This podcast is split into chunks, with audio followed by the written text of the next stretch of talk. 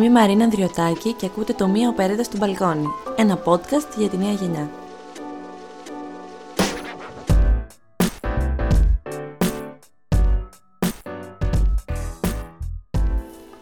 Καλησπέρα ή και καλημέρα, ανάλογα με το τι ώρα μας ακούτε.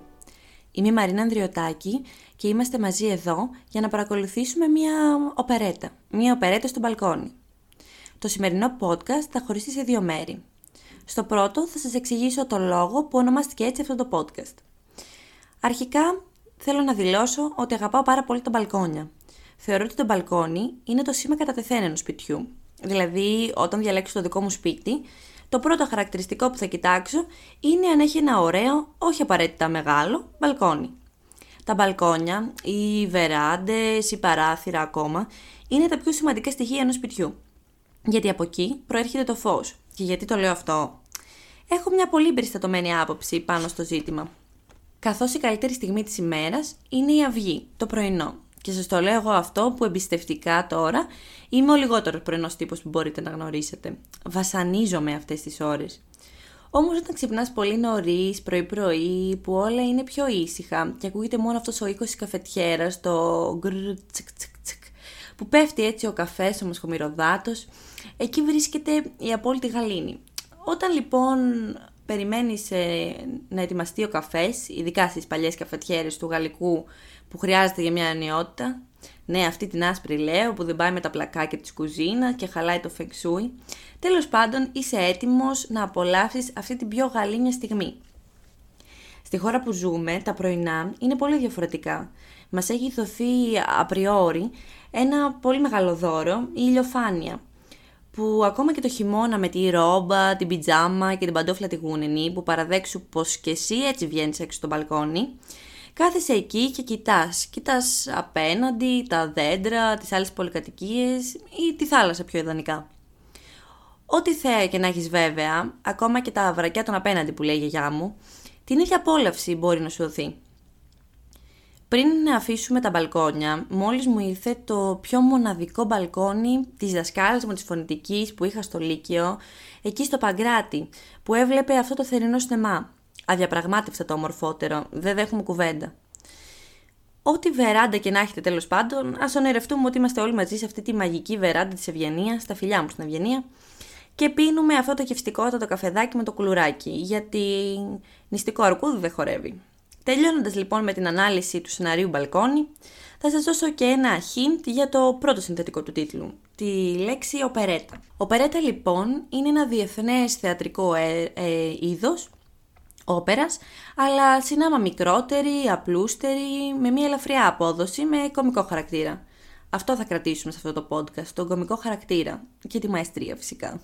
Γιατί φτάνουν τα δράματα. Εδώ τι αναλύουμε, περιγράφουμε, δυσάρρωση ευχάριστο, πρέπει να χαρακτηρίζεται από μια ελαφρότητα και μια κομικότητα.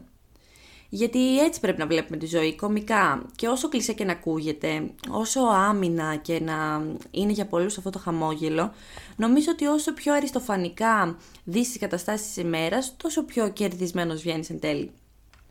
Όχι ότι πιστεύω στο σύμπαν, σε καμία περίπτωση δεν σου δίνει πίσω ό,τι δώσεις, γιατί τότε όλοι θα ήμασταν καλοί άνθρωποι και θα συμπεριφερόμασταν τέλεια. Αλλά στις ενέργειες. Δηλαδή, όταν αντιμετωπίζεις τη ζωή με μια θετικότητα, δεν της δίνει, δεν της δίνεις να στα φέρει αλλιώς. Γιατί έτσι κι αλλιώς σε αυτή τη ζωή, στο κάτω-κάτω, όλα είναι επιλογές.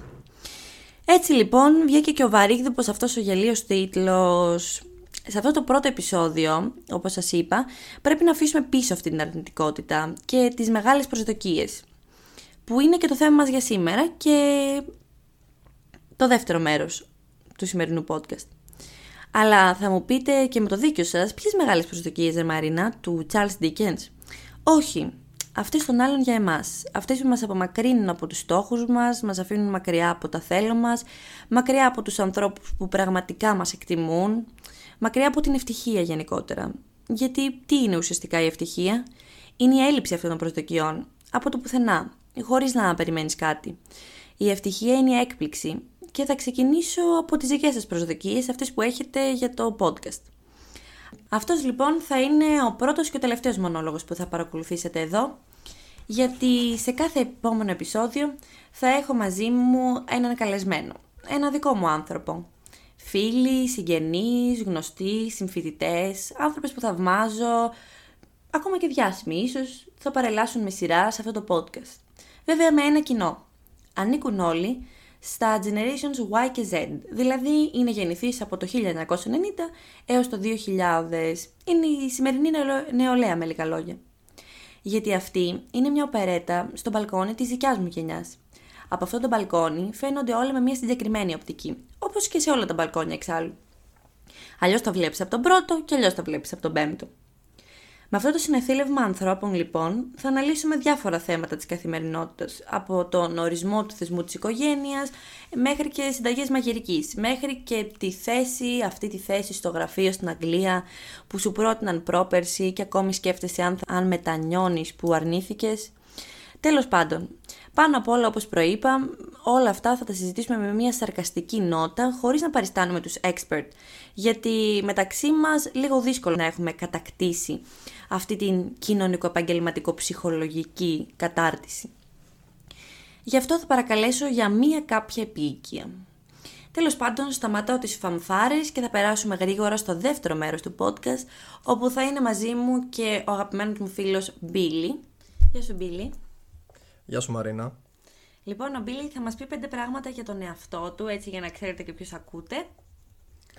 Χαίρετε, ονομάζομαι Βασίλη. Σπουδάζω στην Οαλία Δίκηση Επιχειρήσεων και Μάρκετινγκ και στον ελεύθερο μου χρόνο ασχολούμαι με τον αθλητισμό και παίζω και μουσική τα καλοκαίρια, τα καλοκαίρια σε μαγαζιά. Λοιπόν, εδώ με το DJ Billy θα μιλήσουμε για αυτό που ανέφερα πριν, για τη θέση στο γραφείο στην Αγγλία που σου πρότειναν πρόπερση και ακόμα σκέφτεσαι αν μετάνιωσες που αρνήθηκες. Θα μιλήσουμε λοιπόν για τους Έλληνες του εξωτερικού, για εμάς που έχουμε μετικήσεις στο εξωτερικό για τις σπουδές μας κυρίως και πώς αυτό συνδέεται και με τις μεγάλες προσδοκίες που αναφέραμε νωρίτερα, δηλαδή τις προσδοκίες που έχουν οι άλλοι για εμάς, δηλαδή τι περιμένουν οι άλλοι από εμάς. το οποίο λειτουργεί σαν τροχοπέδι στους περισσότερους και Μπίλι, θεωρείς ότι η απόφαση που πήρες για να φύγεις στο εξωτερικό ήταν μια προτροπή κάποιου άλλου ή την πήρες μόνος σου επειδή έψαχνες για ένα καλύτερο μέλλον σε μια άλλη χώρα; Κοίταξε να δεις, ήμουν ένα παιδί που δεν ήξερε τι θα κάνω στο μέλλον. Ε, και σε αυτό βοήθησαν πάρα πολύ οι γονείς μου. Κυρίως ο πατέρας μου που ασχολήθηκε πιο πολύ με κάποια προγράμματα που κοίταζε ίσως ακολουθήσω κατά τη διάρκεια του σχολείου, έτσι ώστε να είμαι έτοιμος να φύγω για το εξωτερικό. Ε, ήθελα να πάω σε κάποιο. Ε, ήθελα να πάω στον Τυρί αρχικά, αλλά αποφάσισα μετά ότι αφού θα κάνεις κάτι σε ξένη γλώσσα, γιατί να πας στο εξωτερικό. Γιατί να μην πας στο εξωτερικό. Και αυτή τη στιγμή, από ό,τι γνωρίζω, όπως και εγώ, σπούδασα και εγώ στο εξωτερικό, στο Σικάγο. Ε, κοντά στο Σικάγο, σε μια πόλη στο Decatur, που, στο State του Illinois. Σπούδασα και εγώ πολιτικές επιστήμες εκεί τα πρώτα δύο χρόνια, όπως και ο Μπίλι. Και αναγκαστήκαμε στο τέλος του δεύτερου χρόνου να γυρίσουμε πίσω λόγω του κορονοϊού. Αλλά δεν ξέρω αν ήταν και μία ψηλοσυνειδητή απόφαση. Δηλαδή για μένα, εγώ να σας πω την αλήθεια, ήθελα να γυρίσω κιόλας. Έχω φίλους που έχουν μείνει στην Αγγλία και βλέπω ότι ζουν μια ζωή, τη ζωή που ζούμε κι εμείς εδώ αυτή τη στιγμή μέσα σε ένα σπίτι και βγαίνουμε πολύ, ελάχιστα εκτός. Ε, είναι δύσκολο, αλλά και παράλληλα είναι και είναι μια πρωτοβουλία ζωής, θεωρώ, γιατί το να μένεις μόνος σου, να συνεχίζεις να μένεις μόνος σου κάτω από αυτές τις συνθήκες, είναι ένα challenge. Είναι, είναι κάτι το οποίο δεν το κάνουν πολλοί. Οι περισσότεροι γυρίσανε, κάποιοι μήναν όμως. Σίγουρα, όλη αυτή η διαδικασία σε εξελίσσει σαν άνθρωπο ε, και το να μένεις μόνος σου και σε μια άλλη χώρα, ειδικότερα τόσο μακριά σου ήταν οι δικές μας, ε, σε κάνει ανεξάρτητο και σου μαθαίνει πάρα πολλά πράγματα, τα οποία θεωρώ ότι είναι και το μεγαλύτερο σχολείο. Δηλαδή, θεωρώ ότι είναι και το μεγαλύτερο θετικό που έχουμε εμείς που ζήσαμε έξω αυτά τα λίγα χρόνια. Αυτή η ανεξαρτησία. Κοίταξε να δεις. Εγώ αυτό που πιστεύω για τα πανεπιστήμια κυρίως είναι ένας μπούσουλας για να βρεις το τι θα κάνεις στη ζωή σου. Αν θέλεις να σπουδάσεις διοίκηση επιχειρήσεων όπως κάνω κι εγώ, ας πούμε, δεν είναι αυτό, αυτό το πράγμα που θα ακολουθήσω, αυτό το επάγγελμα που θα ακολουθήσω στο μέλλον. Μπορεί να, να πάρω μια άλλη, μια άλλη τροπή, μια άλλη, έναν άλλο δρόμο στο μέλλον το πανεπιστήμιο, όπως σου είπα, βρίσκεται εκεί μόνο και μόνο για να, για να είναι ο μπούσουλάς σου, να σε βάζει σε έναν δρόμο και να σου στέλνει και να σου δίνει πληροφορίες για το τι υπάρχει εκεί έξω. Είναι, ε, είναι challenging και το πανεπιστήμιο, είναι challenging, είναι challenging και η ζωή που ζεις εκεί πέρα. Αυτή την ελευθερία όμως που βρήκες εσύ εκεί, που έχει και τα θετικά της και τα αρνητικά της. Εντάξει, μεταξύ μας πρέπει να βάζεις πλυντήρια, πρέπει να. Ε, αυτά είναι τα, τα ωραία. Αυτά είναι τα ωραία του εξωτερικού. Δεν έχεις τη μανούλα σου εκεί πέρα να, να σου καθαρίζει. Αλλά εντάξει, είναι, είναι πολύ καλό στάδιο. Ε, γιατί εμείς εδώ οι Έλληνες, όσοι μένουμε στο εσωτερικό, ε, έχουμε συνηθίσει να. Όχι, δεν, δεν, δεν είναι. Δεν το γενικοποιείς. Δεν το γενικοποιώ καθόλου λέω τι γίνεται συνήθως. Δηλαδή, ναι. ακόμα και εγώ τώρα που είμαι Ελλάδα, μαγειρεύει η γιαγιά μου, ας πούμε, καμιά φορά. Δεν μαγειρεύω εγώ ή δεν μαγειρεύει η μάνα μου. Μαγειρεύει η γιαγιά μου. Ό,τι καλύτερο. Φάει στο σπίτι, έτοιμα όλα. Έτοιμο σπιτικό. Έτοιμο σπιτικό. Ε, συνηθίζει σε κάποια πράγματα τα οποία στο εξωτερικό ξεσυνηθίζεις, αλλά συνηθίζεις στην ε, ρουτίνα του εξωτερικού και μετά όταν γυρίσεις πάλι Ελλάδα για κάποιο διάστημα, είτε για διακοπές είτε για αυτή την κατάσταση που μας έχει φέρει τώρα η ζωή, ε, να είσαι κάπου ανεξάρτητος και να βλέπεις ότι, κοίταξε να δεις, έχω πάρει το χώρο μου και σε αυτά τα κομμάτια ε, θέλω να είμαι εκτός οικογένειας. Ναι, μπορείς να συνεισφέρεις και εσύ με τον τρόπο σου. Δηλαδή, εσύ είσαι ευγνώμων που έχεις αυτή την, είχες αυτή την ανεξαρτησία σου λείπει τώρα που είσαι πίσω. Ναι, η αλήθεια είναι ότι μου λείπει. Δηλαδή, όσο και να λες, ok, δεν έχω την οικογένειά μου, δεν έχω κάποιον να πω. Εντάξει, ευτυχώς υπάρχουν, ε, είναι το καλό των ε, αυτές τις μηχανές στον το σατανά που λένε ναι, κάποιοι. ναι. Ε, είναι για να επικοινωνούμε με τους δικούς μας όταν βρισκόμαστε κάπου αλλού και νομίζω ότι αυτό μου δίνει, μου δίνει τη δύναμη που χρειάζομαι για να μένω εξωτερικό μόνος μου. Δηλαδή ενώ μου λείπει η μοναξιά του εξωτερικού ε, μπορώ να πω ότι όταν βρίσκομαι έξω βρίσκω πιο πολύ τον εαυτό μου παρά όταν είμαι εδώ πέρα δεν ένιωθες ποτέ homesick. Δηλαδή, για παράδειγμα, εγώ, βέβαια θα μου πεις, εντάξει, βέβαια, εγώ ζούσα και σε μια άλλη ήπειρο. Είχε έναν Ατλαντικό μακριά, που γεννούσα πίσω κάθε τέσσερις μήνες και στο πανεπιστήμιό μου δεν είχε κανέναν Έλληνα. Δηλαδή, μίλαγα ελληνικά, ε, ενώ διαζώσεις από κοντά, κάθε τρει-τέσσερι μήνες, ε, μόνο από το τηλέφωνο. Δεν ένιωθες ποτέ homesick. Εγώ ένιωθα πάρα πολύ. Mm, θα σου πω την αλήθεια. Ε, στην περιοχή που επέλεξα να σπουδάσω, έχει κοινότητα Ελλήνων. Οπότε, πολλές φορές, έως πολύ συχνά, κάναμε κάποια events τα οποία μας θυμίζανε λίγο αναμνήσεις από Ελλάδα, από πάρτι στην Ελλάδα, λίγο ελληνική μουσική, λίγο αργυρό, λίγο ξέρεις τα... Τα, βασικά, τα, τα βασικά, τα ελληνικά που ακούμε τα καλοκαίρια. Οπότε έπαιρνα τη δόση μου και από εκεί και μίλαγα με τους δικούς μου. Και τρώγε σουβλάκια στο κάρτι. Και είχε και σουλατζίδικα, να σου πω την αλήθεια. Είχε, είχε δύο σουλατζίδικα. Οπότε. Επειδή έχω πάει, ήταν ωραία τα σουβλάκια της. Ήταν, ήτανε, ήτανε... Τίμια. Πολύ τίμια. ήταν πολύ τίμια. Δηλαδή για εξωτερικό σουβλάκι, λες εντάξει, δεν, είναι, δεν, δεν γίνεται τόσο καλό. Όσον αφορά όμως τις σπουδές, αυτό που θέλω να πω είναι ότι ε, όσοι τόλμησαν να πάνε εξωτερικό, δεν θα γυρίσουν. Ο λόγος που θα γυρίσουν Ελλάδα δεν θα είναι επειδή δεν προσφέρει το πανεπιστήμιο καλές, ε, καλές βάσεις είναι για τη ζωή. Δηλαδή είναι η ποιότητα ζωής που διαφέρει. Διαφέρει πάρα πολύ. Δηλαδή μπορεί να έχεις λεφτά, μπορεί να έχεις ε, βάσεις, μπορεί να βλέπεις κόσμο, μπορεί να βλέπεις επιχειρήσεις πολυεθνικές, στον κλάδο μου κυρίως. Ε, νέες μεθόδους ε, αλλά η ποιότητα ζωής που έχουμε εδώ στην Ελλάδα νομίζω ότι από αυτά τα δύο χρόνια σχεδόν που είμαι εξωτερικό δεν αλλάζει η αλήθεια είναι ότι η ελληνική κουλτούρα γενικότερα, γιατί η κουλτούρα είναι και ο τρόπος που έχουμε μεγαλώσει, οι σχέσεις που έχουμε με την οικογένειά μας και με τον περιγυρό μας, δεν, ε, δεν βρίσκονται πουθενά αλλού, γιατί είμαστε και μια συλλογική κοινότητα. Δηλαδή είμαστε πιο collectivist στο society. Ενώ σε άλλες χώρες όπως η Αμερική είναι πιο Ισχύει, ατομιστική. Στην, ναι. στην Αγγλία τα παιδιά φεύγουν από 18 χρονών.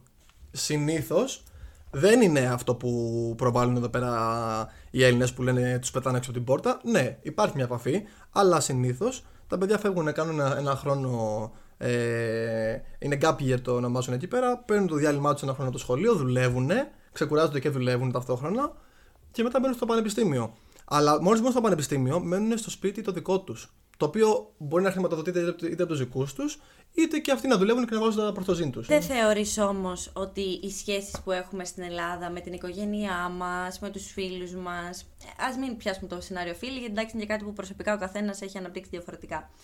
αλλά και, και οι κοινωνικές σχέσεις που έχουμε και οι οικογενειακές δεν θεωρείς ότι είναι ας πούμε λίγο πιο αληθινές και άμεσες από τις οικογένειες του εξωτερικού; Γιατί για παράδειγμα εγώ στην Αμερική που είχα πάρα πολλές φίλες Αμερικανίδες δεν είχαν τόσο στενή οικογενειακή σχέση όσο έχουμε εμείς. Ισχύει αυτό. Ε, θα δεις θα δεις την οικογένεια με διαφορετική σημασία.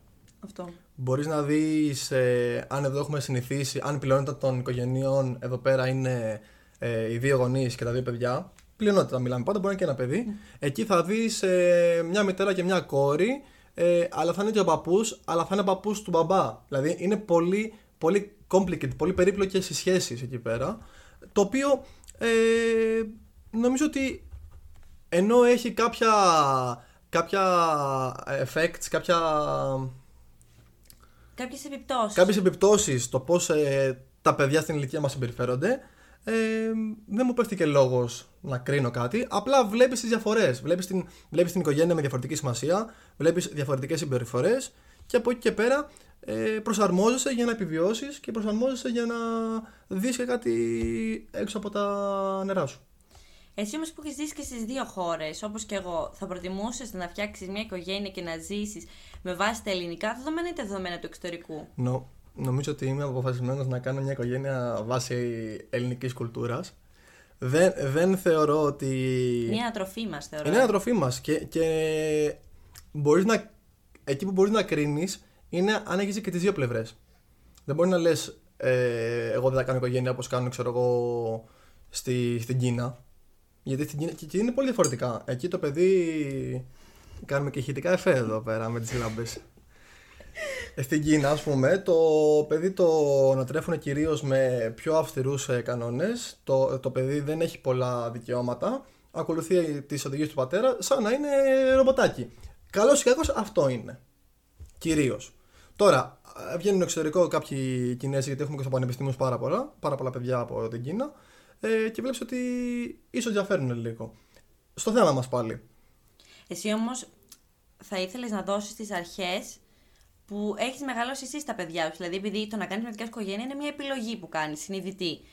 Σε αυτή τη συνειδητή επιλογή θα ήθελες να ακολουθήσεις αυτό με τον τρόπο που έχεις μεγαλώσει και εσύ. Και εγώ αυτό θα ήθελα. Θα το ήθελα αυτό γιατί οι μορφές αγάπης που προσφέρουμε εδώ ταιριάζουν πιο πολύ στις ε, ηθικές αξίες που έχω σαν άνθρωπος. Και πιστεύω ότι αυτά που προσφέρει η ελληνική κουλτούρα, ε, όταν μεγαλώνεις, όταν μεγαλώνεις στη δικιά σου οικογένεια, φαίνονται πάρα πολύ, φαίνονται άμεσα στο παιδί σου και δείχνουν και πόσο. δείχνουν, δείχνουν και τους λόγους για τους οποίους όταν έρχονται οι ξένοι στο, εξω- στο, στην Ελλάδα, αγαπάνε και τη χώρα μας γιατί βλέπουν πράγματα που εκείνοι δεν έχουν στη χώρα τους. Ναι, δηλαδή όλη αυτή τη φιλοξενία και γενικότερα, εντάξει μην κοροϊδευόμαστε, ο Έλληνα ζει και για το ευζήν, γενικότερα του να είναι για τη διασκέδαση, για το να είναι, γιατί βάζουμε σαν προτεραιότητα το, και την καλοπέραση. Δηλαδή, π.χ., θα σου δώσω ένα παράδειγμα. Εδώ πέρα μπορείς και να δουλεύεις σε μια πολυεθνική, μπορείς να ξεκλέψεις μια-δυο ώρες, να πας για ένα καφέ με το φίλο σου, να πεις τα νέα σου, να βάλεις σαν προτεραιότητα ε, την ποιότητα ζωής σου.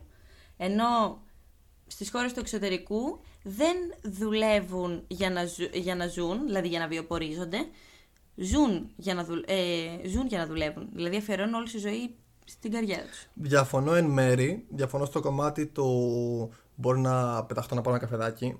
Παντού μπορεί να το κάνεις αυτό. Είναι.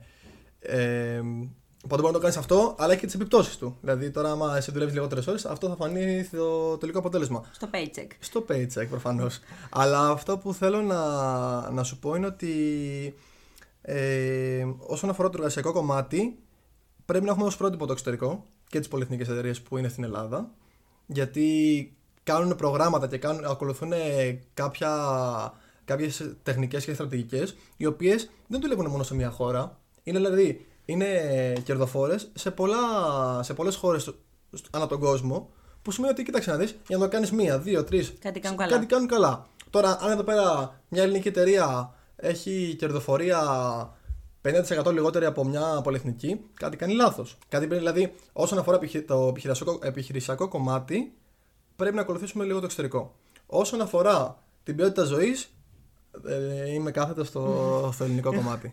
Δεν θεωρείς όμως ότι κάπου συγκρούεται αυτή η πειθαρχία που έχουν στο εξωτερικό με αυτή την ανεμελιά. Το να βάζεις σαν προτεραιότητα που είμαι πάρα πολύ υπέρ, το να είσαι εσύ καλά και την ποιότητα ζωής σου δεν συγκρούεται κάπου με αυτή την πειθαρχία. Π.χ.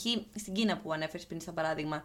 Είναι ένας λαός άπειρα πειθαρχημένος. Πετυχημένος, αλλά άπειρα πειθαρχημένος. Δεν θεωρείς αυτό, παιδί, παιδί μου, ότι κάπου το ένα παίρνει το χώρο του άλλου; Βρισκόμαστε ανάμεσα στην, ε, ανάμεσα στην Αγγλία.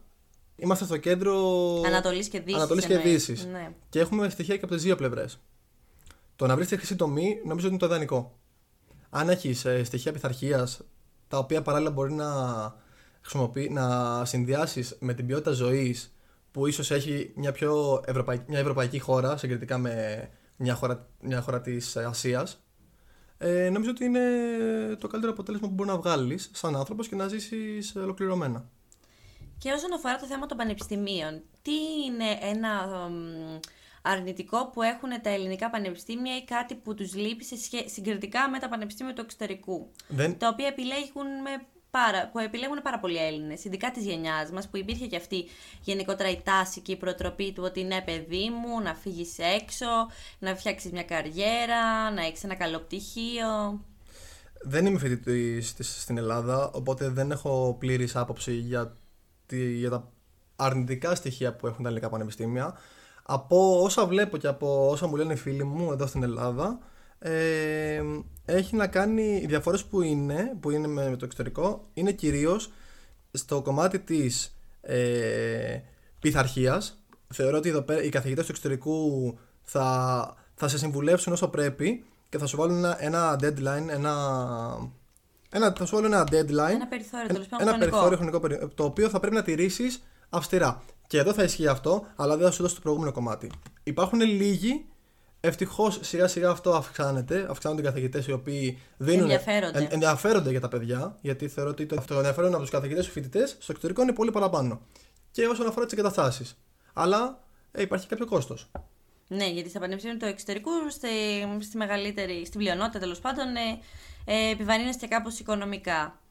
Αυτό δεν σημαίνει ότι ε, δεν πρέπει να επενδύσει και το, το ελληνικό κράτος στα πανεπιστήμια και σε εγκαταστάσεις. Αλλά πρέπει οι μαθητές να πειθαρχήσουν και να πούν: Κοίταξε να δεις. Κοινώς το... να μην ζωγραφίζουν τους τοίχους. Αυτό. Και να σέβονται το χώρο στον οποίο μπαίνουν για να σπουδάσουν. Και να σπουδάσουν μόνο. OK, okay, άρα κάνεις αυτό το διαχωρισμό. Δηλαδή θεωρείς ότι ως, και ως προς το άσυλο π.χ. και ως προς την. Ε... Και να καλά περάσουν γιατί το πανεπιστήμιο είναι μια εμπειρία. Δεν πας εκεί πέρα μόνο για να διαβάσεις. Πας για να ζήσει όλη την εμπειρία που σου προσφέρει το πανεπιστήμιο, τα φοιτητικά σου χρόνια.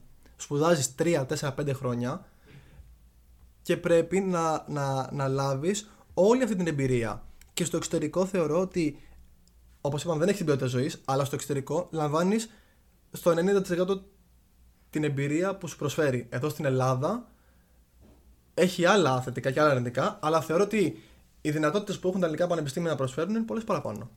Άμα, άμα μπει μια τάξη. Σίγουρα, όπως είπες πρώτο το, το οποίο σίγουρα λείπει είναι αυτή η καθοδήγηση γενικότερα, ότι π.χ. στο εξωτερικό και στην Αμερική ήταν αντίστοιχα, έτσι ότι ενδιαφέρονται για τον καθένα ξεχωριστά και πολλές φορές ξέρουν και ονομαστικά, κάτι που στην Ελλάδα δεν ισχύει τόσο πολύ. Ισχύει, ισχύει, ισχύει πάρα πολύ. Και ενδιαφέρονται και όλες για το well-being σου και σαν άνθρωπος, δηλαδή υπάρχουν και πάρα πολλά ψυχολογικά προγράμματα υποστήριξης. Αυτό, αυτό υπάρχουν, υπάρχουν εξωτερικά προγράμματα πέρα από τα, από τις, ε, από τα μαθηματικά της σχολής σου, στα οποία ε, π.χ. έχω δυσλεξία.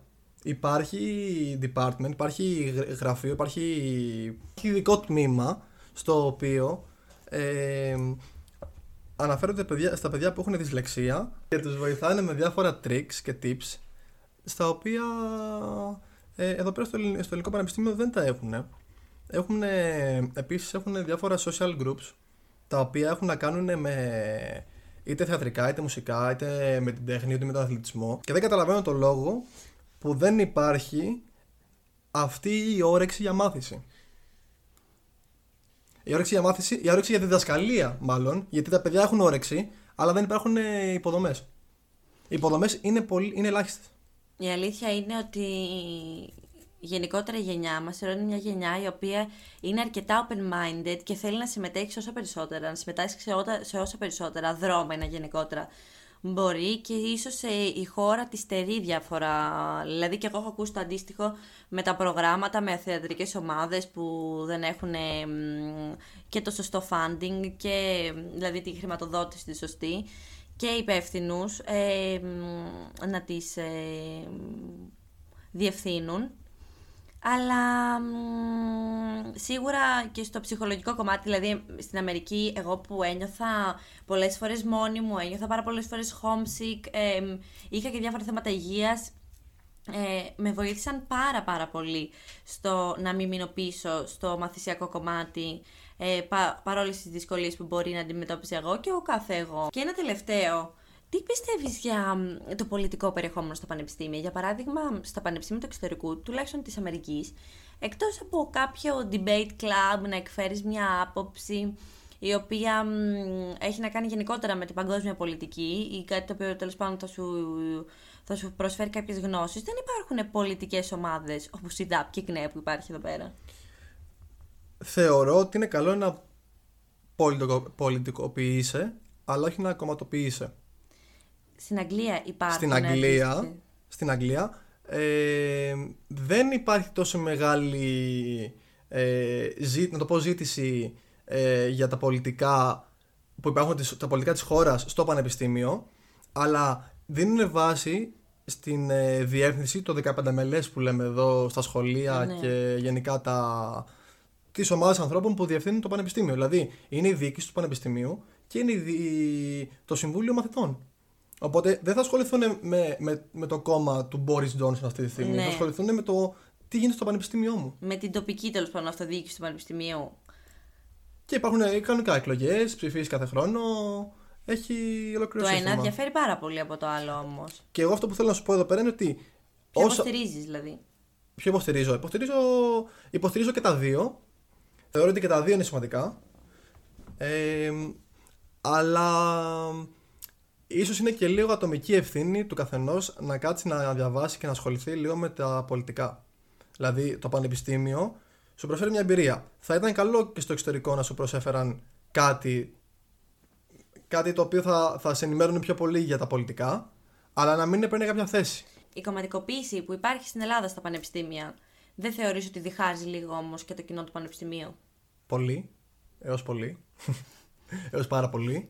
Υπάρχουν. Ή βάζεις μια ταμπέλα, είναι, ρε Είναι ή αυτοί ή εμείς. Δηλαδή, Αυτό. Είναι, διχάζεις από μικρή ηλικία ε, τον πληθυσμό σου με αυτά που κάνεις και δεν, δεν παίρνεις κάποια δράση γιατί ε, πολιτική και πρέπει όλοι να πολιτικοποιηθούμε κάποια στιγμή και το πανεπιστήμιο. Δεν ξέρω βασικά ποια είναι η άποψη της κυβέρνησης για αυτά που γίνονται στα πανεπιστήμια. Δηλαδή δεν γίνεται να πηγαίνω εγώ σε ένα πάρτι, ας πούμε, και άμα πω την άποψή μου, επειδή είναι πάρτι. Της ναι, ξέρω Ναι, αν, αν είμαι, είμαι από τους μεν ή από τους δε, αν πάω σε ένα πάρτι αλλονού για να περάσω καλά και πω μια άποψη και ακουστεί, μπορεί και να πάω και ξύλο. Δηλαδή, OK. Okay. Ναι, ναι, γενικότερα ο, όλη αυτή η κομματικοποίηση ωθεί σε Δεν μια έχω πάει. Ναι. Μιλάω πάντα με, με τις απόψεις που βλέπω και με αυτά που γίνονται στις ειδήσεις. Εν κατακλείδι, και τα μεν και τα δε έχουν τα θετικά τους και τα αρνητικά τους. Είναι μια επιλογή το να το να φύγεις ή το να επιστρέψεις στη χώρα σου, αν, όπως κάναμε εμείς για παράδειγμα, αν ε, σπουδάζεις έξω, θέλεις σίγουρα κότσιο για να φύγεις, θέλει πολύ περισσότερα κότσια για να γυρίσεις πίσω, γιατί εκεί είναι και αυτό που λέμε με, την, με, τις, με τα expectations των άλλων από σένα, δηλαδή τις προσδοκίες που έχουν οι άλλοι για σένα. Το οποίο αυτό θεωρώ ότι όσο μεγαλώνεις ε, θα πρέπει να βάλεις τις δικές σου προσδοκίες και να μην ασχολείσαι με το τι κάνει ο, τη θεωρία ας πούμε, ο άλλος για εσένα. Σωστό. Να βγάζει ασπροπρόσωπους τους ανθρώπους που θεωρείς ότι πρέπει να, να τους δείξεις ότι κοιτάξτε να δεις, οι κόποι σας ανταμείβονται. ανταμείβονται. Αλλά ε, να, να θέτεις ε, δικά σου, δικούς σου στόχους όσο μεγαλώνεις και να το κάνεις για τον εαυτό σου. Και για τους ανθρώπους που είναι γύρω σου, όπως ε, ανέφερα. Όχι για κάποιον. Ε, τρίτο που έχει μια άποψη. Ναι. Και αυτό σας το λέμε και δύο που έχουμε γυρίσει από το εξωτερικό και τουλάχιστον για μένα που γύρισα μόνιμα.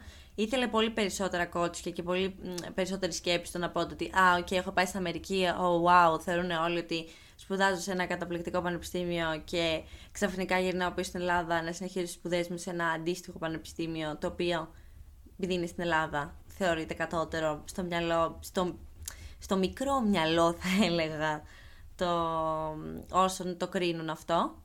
Και τα δύο έχουν τα καλά τους και τα κακά τους. Είναι τελείως θέμα επιλογής και μ, ίσως αυτό που κρατάμε περισσότερα από τα του εξωτερικού είναι τα πανεπιστήμια του εξωτερικού. Αυτό που για μένα και θεωρώ και για τον Μπίλι, σύμφωνα με τη συζήτηση που κάναμε, που κερδίζει περισσότερο, είναι η εμπειρία και η ανεξαρτητοποίηση που κερδίζεις, καθώς και οι ευκαιρίες που σου δίνονται να αναπτύξεις και άλλα ταλέντα. Δηλαδή ότι έχεις ευκαιρίες και για το δικό σου εργασιακό κομμάτι, αλλά και για το να αναπτύξεις άλλες πτυχές του εαυτού σου και να γνωρίσεις τον εαυτό σου καλύτερα. Και να ζεις και με ανθρώπους από όλο τον κόσμο, το οποίο το να γνωρίσεις κουλτούρες σίγουρα είναι πάρα, πάρα πολύ χρήσιμο. Και εγώ θεωρώ ότι αυτό είναι ένα πολύ σημαντικό κομμάτι και όσο μπορούμε να ταξιδεύουμε, να βλέπουμε κόσμο να φύγει και ο COVID, να πηγαίνουμε να παντού. φύγει, μα πάει μακριά.